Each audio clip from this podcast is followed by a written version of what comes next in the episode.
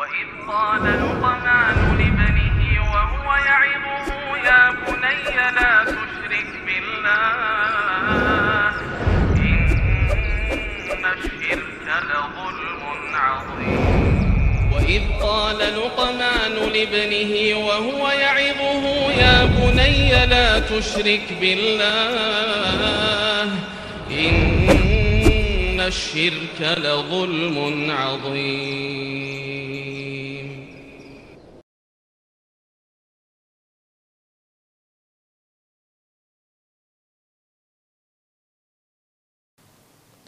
Assalamualaikum warahmatullahi wabarakatuh.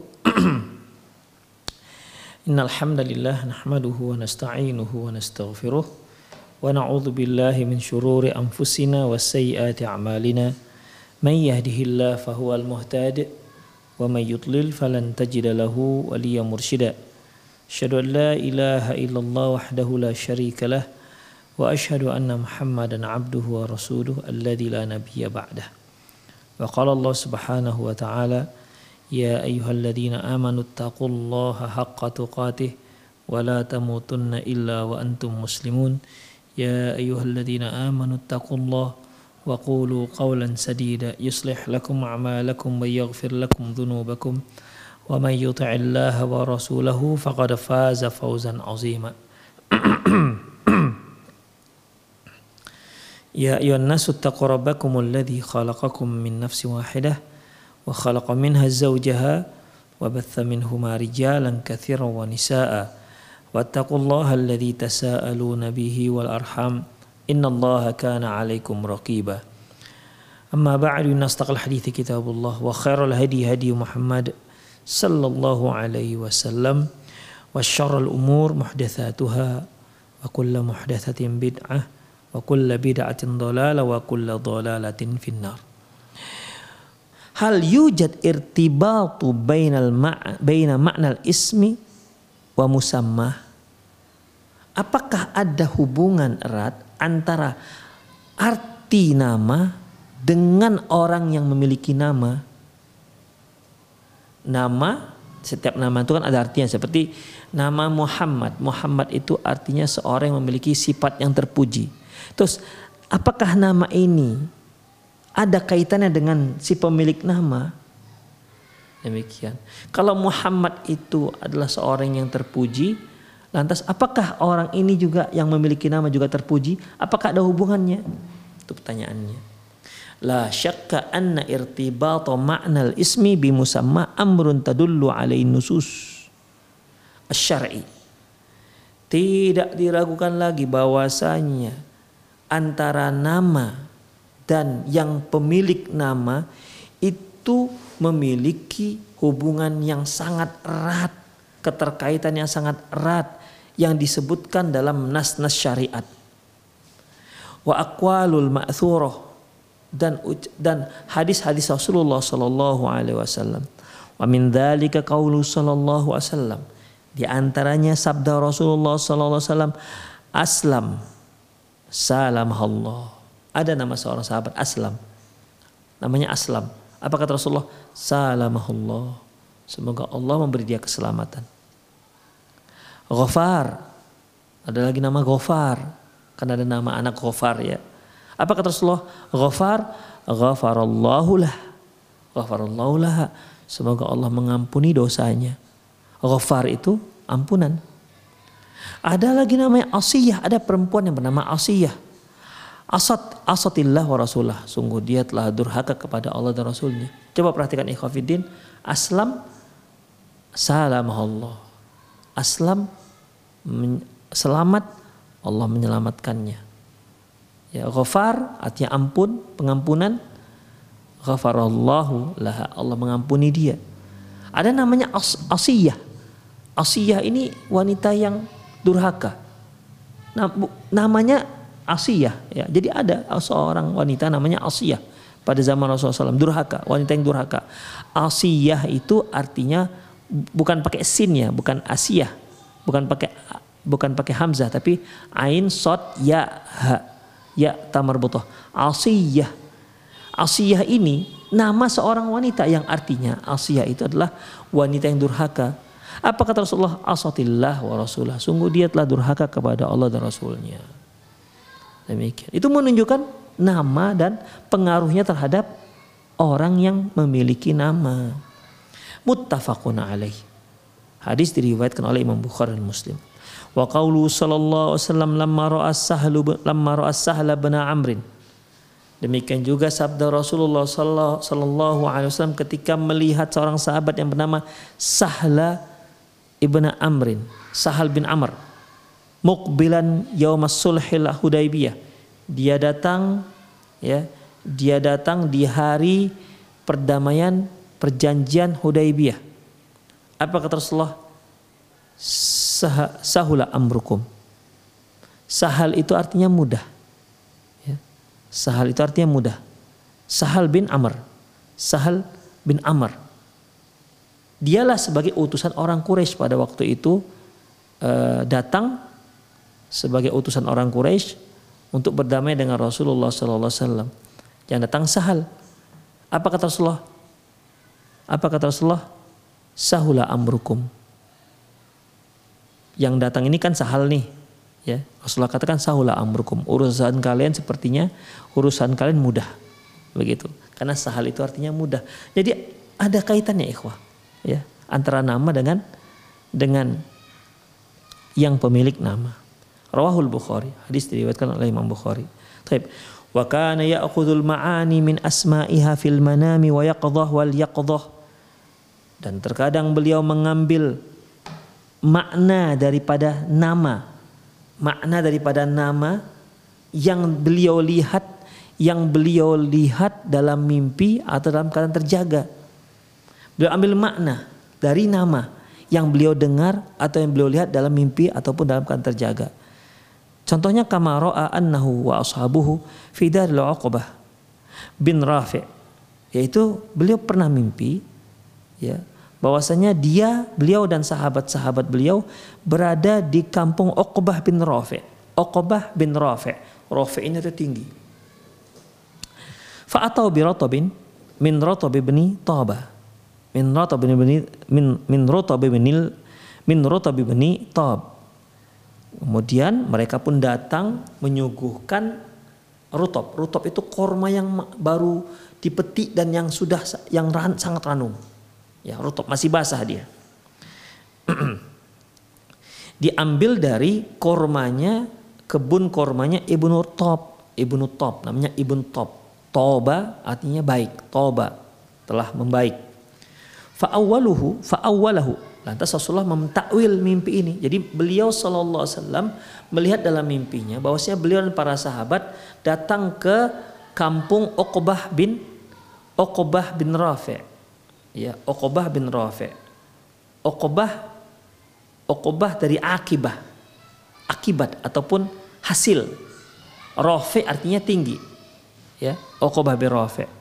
Kemudian beliau pun menyuguhkan kepada Rasulullah rutab rutab itu kurma yang masih ranum dari uh, kebun Ibnu Top. Ibnu Top. Toba artinya telah membaik, telah ranum, telah matang dari kebun kebunnya kebun yang dimiliki oleh Ibnu Top. Fa'awalahu lantas Rasulullah mentakwil mimpi ini, mengartikan mimpi ini. Apa itu? Bi anna lahum rifa'ah fid dunya. Bahwasanya uh, bahwasanya untuk mereka ada bahwasanya mereka akan mendapatkan rifa'ah fid dunia artinya uh, terangkat derajat mereka di dunia. Karena kan tadi namanya apa tadi? Uh, Uqbah bin bin Rafi' diambil dari Rafi'nya bahwasanya mereka akan terangkat derajatnya di dunia kemudian wala akibah Uqbah bin Rafi' ingat nama nama kampungnya kampung keturunan uh, kampung uh, Uqbah bin Rafi. Jadi di situ terdapat uh, uh, anak keturunan Uqbah bin Rafi. Makanya dikatakan kampung Uqbah bin Rafi. Karena orang Arab terdahulu biasa mereka berkelompok sesuai dengan uh, kerabatnya. Jadi kalau Uqbah bin Rafi tadinya dialah awal yang di situ. Kemudian dia punya anak, nikah anaknya, tinggal di sampingnya atau kirinya. Ya anak orang Arab kan lu banyak-banyak ya Kemudian cucunya juga di situ. Akhirnya dikatakan itu kampung Uqbah bin Rafi, yaitu kakeknya. Demikian. Uqbah bin Rafi. Rasulullah pentakwil bahwasanya dari Rafi'nya, Uqbah bin Rafi, dari Rafi'nya Allah akan mengangkat derajat kalian di dunia. Dan wal akibatu fil akhirah dan pahala dari Uqbah kan wal akibah, Uqbah akibah. Wa akibatu fil akhirah dan memberikan pahala yang besar di di akhirat. Kemudian wa anna din wa anna din alladhi qad qad ikhtarahu Allah lahum qad artab wa tab. Dan agama yang telah Allah pilihkan untuk mereka artab wa tab. Artab wa tab. Kan tadi uh, ketika Rasulullah datang dalam mimpi ya, dalam mimpi Rasulullah dan para sahabat datang di, kamp, di kampung Uqbah bin Rafi, Uqbah bin Rafi sudah ditakwil tadi. Kemudian mereka menyuguhkan rutop Rutop itu korma yang ranum. Yang diambil dari kebun Ibnu Top. Nah, ini apa takwilnya? Beliau mereka menyuguhkan rutop yang diambil dari kebun Ibnu Top. Apa kata beliau? Allah Subhanahu wa taala telah memilihkan untuk mereka agama yang agama yang qad artop top yang sudah ranum dan sudah matang. Demikian. Agama yang luar biasa. Itu maksudnya. Jadi beliau mengambil makna dari nama-nama yang beliau lihat dalam mimpi beliau. Demikian ikhwah. Kama fi sahih Muslim dan ini tercantum dalam hadis sahih Muslim. Muslim. Wa ta'ammala kaifa ishtaqqa ismun Nabi SAW min ismaini mutabiqaini limaknaha limaknaha. Coba kamu perhatikan juga bagaimana nama Nabi SAW berasal dari dua nama yang yang yang memiliki dua nama mutabiqain yang apa namanya yang memiliki makna yang sama mirip wahuma yaitu Ahmad dan Muhammad jadi Rasulullah itu namanya Ahmad atau Muhammad fahuwa likathati minas sifatil mahmudah Muhammad Muhammad dari dikarenakan dinamakan Muhammad karena banyaknya sifat sifat yang terpuji pada diri beliau Makanya Rasulullah Shallallahu Alaihi Wasallam ya, sebelum beliau menjadi nabi pun beliau sudah terkenal memiliki akhlak yang luar biasa. Ya, amanahnya tak pernah berdusta sampai bukankah uh, kaum mereka kaum Rasulullah SAW sempat memberi gelarnya Rasulullah Muhammad dengan Al Amin itu sebelum beliau diangkat menjadi nabi. Setelah beliau diangkat menjadi nabi ikhwah, ya. Beliau juga seorang yang luar biasa sifatnya. Ingat ketika Rasulullah SAW baru pertama sekali mendapatkan wahyu, itu kan beliau gemetar, kemudian beliau pulang, ya yang pertama dapat wahyu itu kisahnya beliau didatangi oleh malaikat di Gua Hiro, ya kan? Dipeluk oleh malaikat, kata malaikat, "Iqra, bacalah Kata Rasulullah, ma anabi kori, aku nggak bisa baca. Dipeluk lagi oleh malaikat dengan lebih erat. Kata Rasulullah, ma anabi kori, aku nggak bisa baca. Dilepas. Kemudian dipeluk lagi. Hatta balagha minni juhud kata Rasulullah sampai aku nggak hampir nggak bisa napas. Kemudian dilepas lagi. Apa kata malaikat? Ikra baca. Ma'ana kori, aku nggak tahu apa yang bisa baca, aku nggak bisa baca. Lantas malaikat pun menyebutkan menurunkan ayat yang pertama yaitu Iqra bismi rabbikal ladzi khalaq khalaqal insana min 'alaq Iqra wa rabbukal akram alladzi 'allama bil qalam 'allamal insan ma lam ya'lam. Setelah itu malaikat pun hilang. Beliau pun pulang dalam keadaan takut sampai di rumah beliau gemetar. Beliau katakan zammiluni zammiluni, selimuti aku selimuti aku. Kemudian Khadijah radhiyallahu anha menyelimuti Rasulullah Shallallahu alaihi wasallam. Setelah beliau tenang, Rasulullah menceritakan ya, sehingga menceritakan kisah beliau, takut beliau terhadap diri beliau sendiri. Jangan-jangan terjadi hal-hal yang membahayakan, berbahaya untuk diri beliau, untuk diri beliau. Apa kata Khadijah? Wallahi la yukhsikallah. Demi Allah engkau tidak akan dihinakan oleh Allah. Innaka la tukrid Engkau adalah seorang yang memuliakan tamu wa taksibul makdum engkau adalah orang yang menolong orang yang berketiadaan dan disebutkan sifat-sifat mulia Jadi sebelumnya Rasulullah memang sudah memiliki sifat yang mulia. Makanya sangat pantas beliau punya nama Muhammad.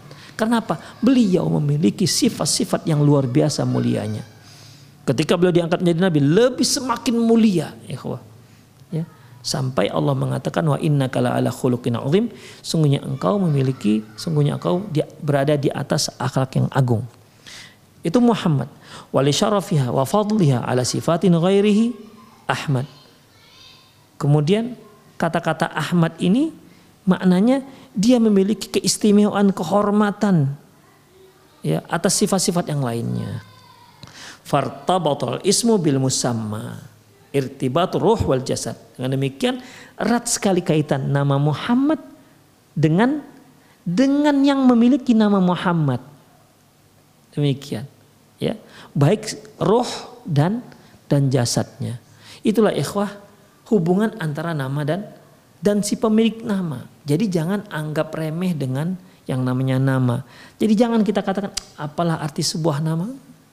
Lah, nggak begitu Islam. Ya. Nama dalam Islam sangat penting, ikhwah. Nama dalam Islam sangat penting. Jangan sampai kita katakan apalah arti sebuah nama. Besar artinya terhadap orang yang kita berikan nama. Ya. Besar sekali ikhwah hubungannya. Wa kadzalika takniyatuhu sallallahu alaihi wasallam li Abil Hakam bil Hisham bi Abil Jahal. Demikian juga Rasulullah SAW memberikan kunyah, memberikan kunyah terhadap Abul Hakam bin Hisham. Abul Hakam bin Hisham. Apa kunyah yang Rasulullah berikan kepada dia? Yaitu Abu Abu Jahal. Jadi Abu Jahal itu namanya Abul Hakam bin Hisham.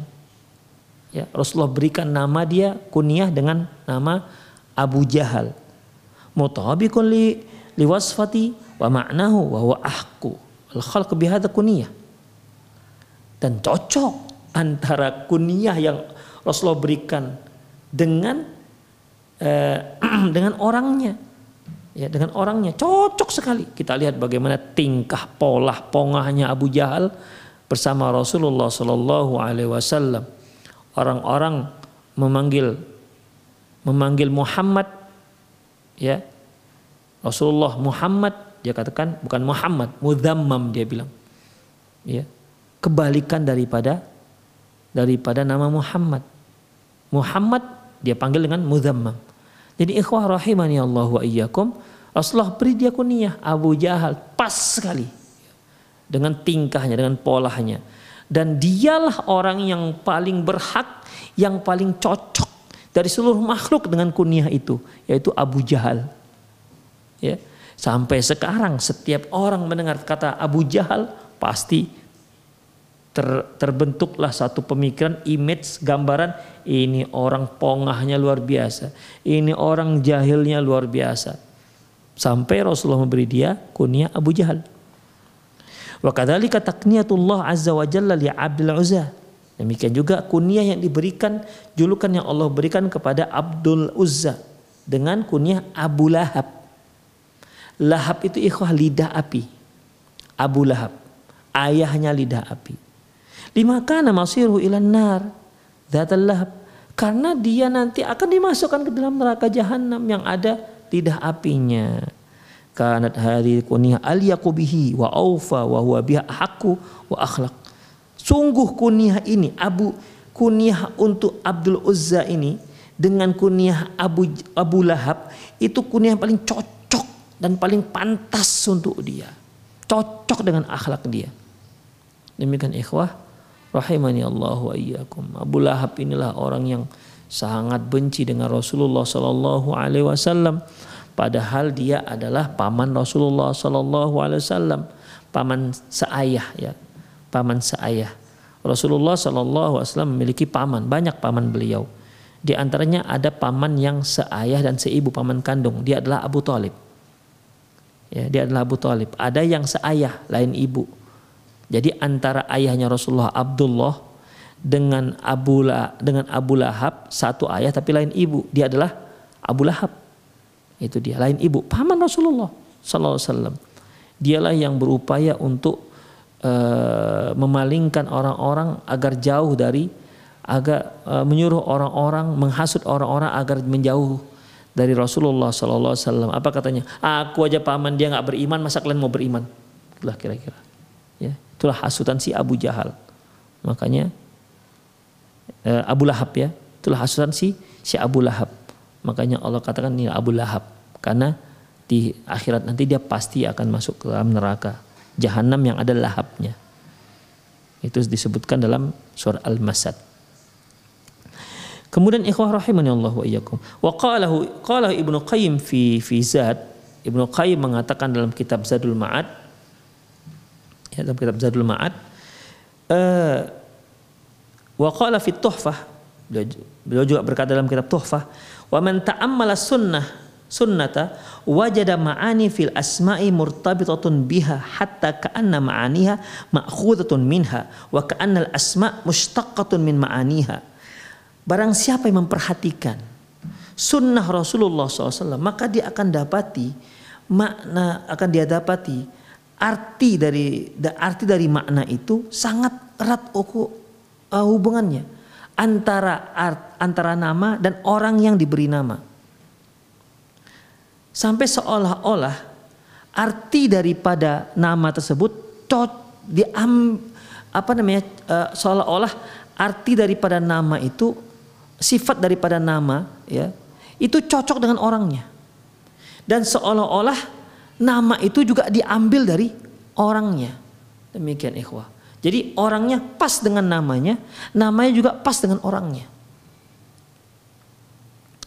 Demikian kemudian ikhwah Eh, wa idza aradta an ta'rif ta'thir al-asma'i fi musammiyatiha kalau ka, kamu mau mengetahui apa hubungan antara apa pengaruh nama dengan orang yang diberi nama yang si pemilik nama fata'ammal hadis fata'ammal hadits bin hadits Sa'id bin Musayyib an abi an jaddi kamu bisa perhatikan hadis Sa'id bin Musayyib dari ayahnya dari kakeknya kalau dia berkata ataitu nabiyya sallallahu alaihi wasallam faqal ma ismuk Kata kakeknya Sa'id ibn Musayyib, aku datang menghadap Rasulullah SAW.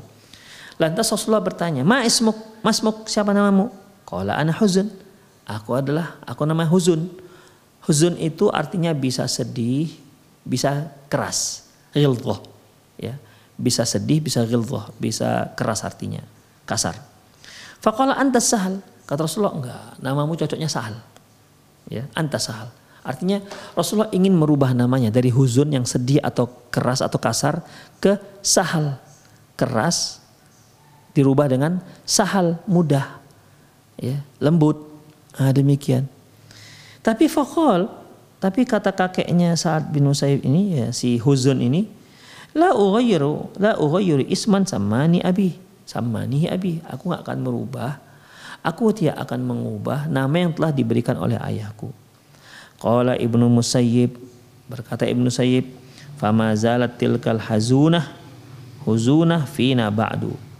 Bahwasanya sifat keras itu tetap saja ada tetap terus ada pada keluarga kami. Terus ada yang kasar ada yang keras ada yang sedih begitulah kira-kira. Itu gara-gara uh, di, akibat daripada tidak mau merubah nama. Itu menunjukkan ya nama itu sangat erat kaitannya dengan dengan uh, sifat orangnya. Oleh karena itu ikhwafiddin rahimani Allah wa iyyakum uh, pilihkanlah nama yang terbaik untuk anak kita. Berikan nama yang terbaik. Semoga Allah memberkati nama-nama tersebut. Ya, pilihlah yang terbaik karena ini sangat erat sekali hubungannya dengan dengan orang yang diberi nama, dengan bayi yang diberi nama Pilihlah nama yang terbaik. Ingat, itulah yang kebaikan yang pertama yang kita berikan kepada anak kita. Ketika dia baru lahir dan kita beri nama yang terbaik. Demikian ikhwah, rahimani Allah wa iyyakum. Waktu kita sudah 17.25. Taib, mata yusamil maulud. Kapan anak itu diberi nama? Apakah di hari dia lahir ataukah di hari yang ketujuh? Ataukah boleh dua-dua? Atau bagaimana? Ya yang mana yang sebaiknya? Apakah di hari pertama? Ataukah di hari yang ketujuh? Atau ada hari-hari yang lain? Tempat kita memberi memberi nama anak